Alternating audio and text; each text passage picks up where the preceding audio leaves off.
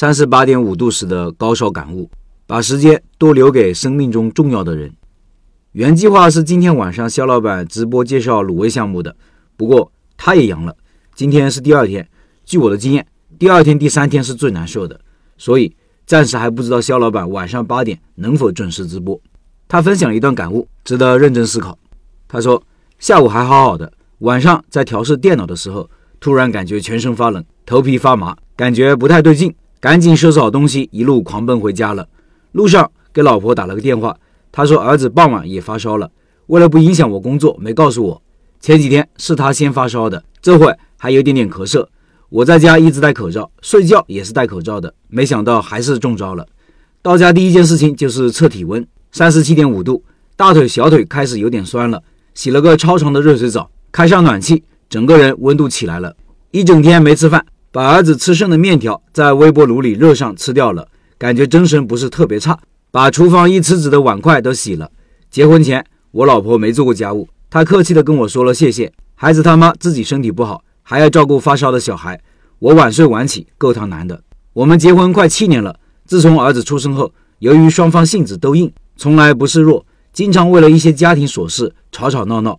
在婚姻中，我们都曾经无数过想离婚的念头。也有无数次想掐死对方，我们也聊起过这个事情。以前想孩子还小，忍几年吧，孩子懂事了就分开过。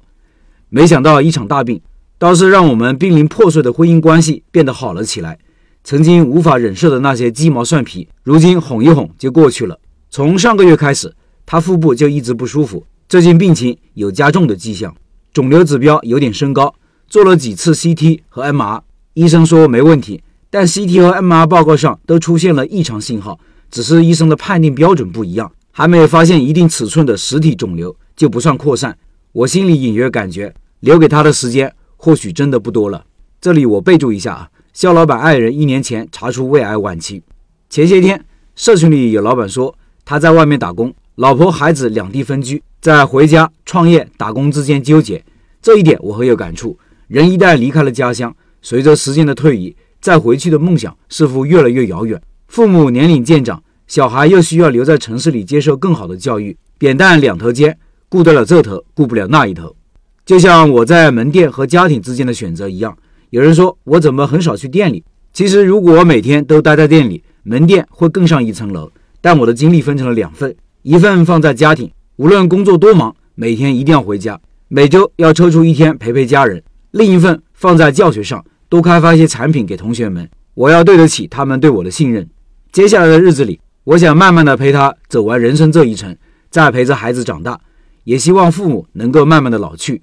如果你站在人生的十字路口无从选择，我建议你将选择的天平向人生中最重要的那些人倾斜，因为有些陪伴一旦空缺，医生也无法弥补。因为明天和意外，你永远都不知道谁会先来。珍惜眼前人。以上是肖老板在发烧到三十八点五度时的感悟。如果今晚不能准时直播，我会在微信群里发通知的。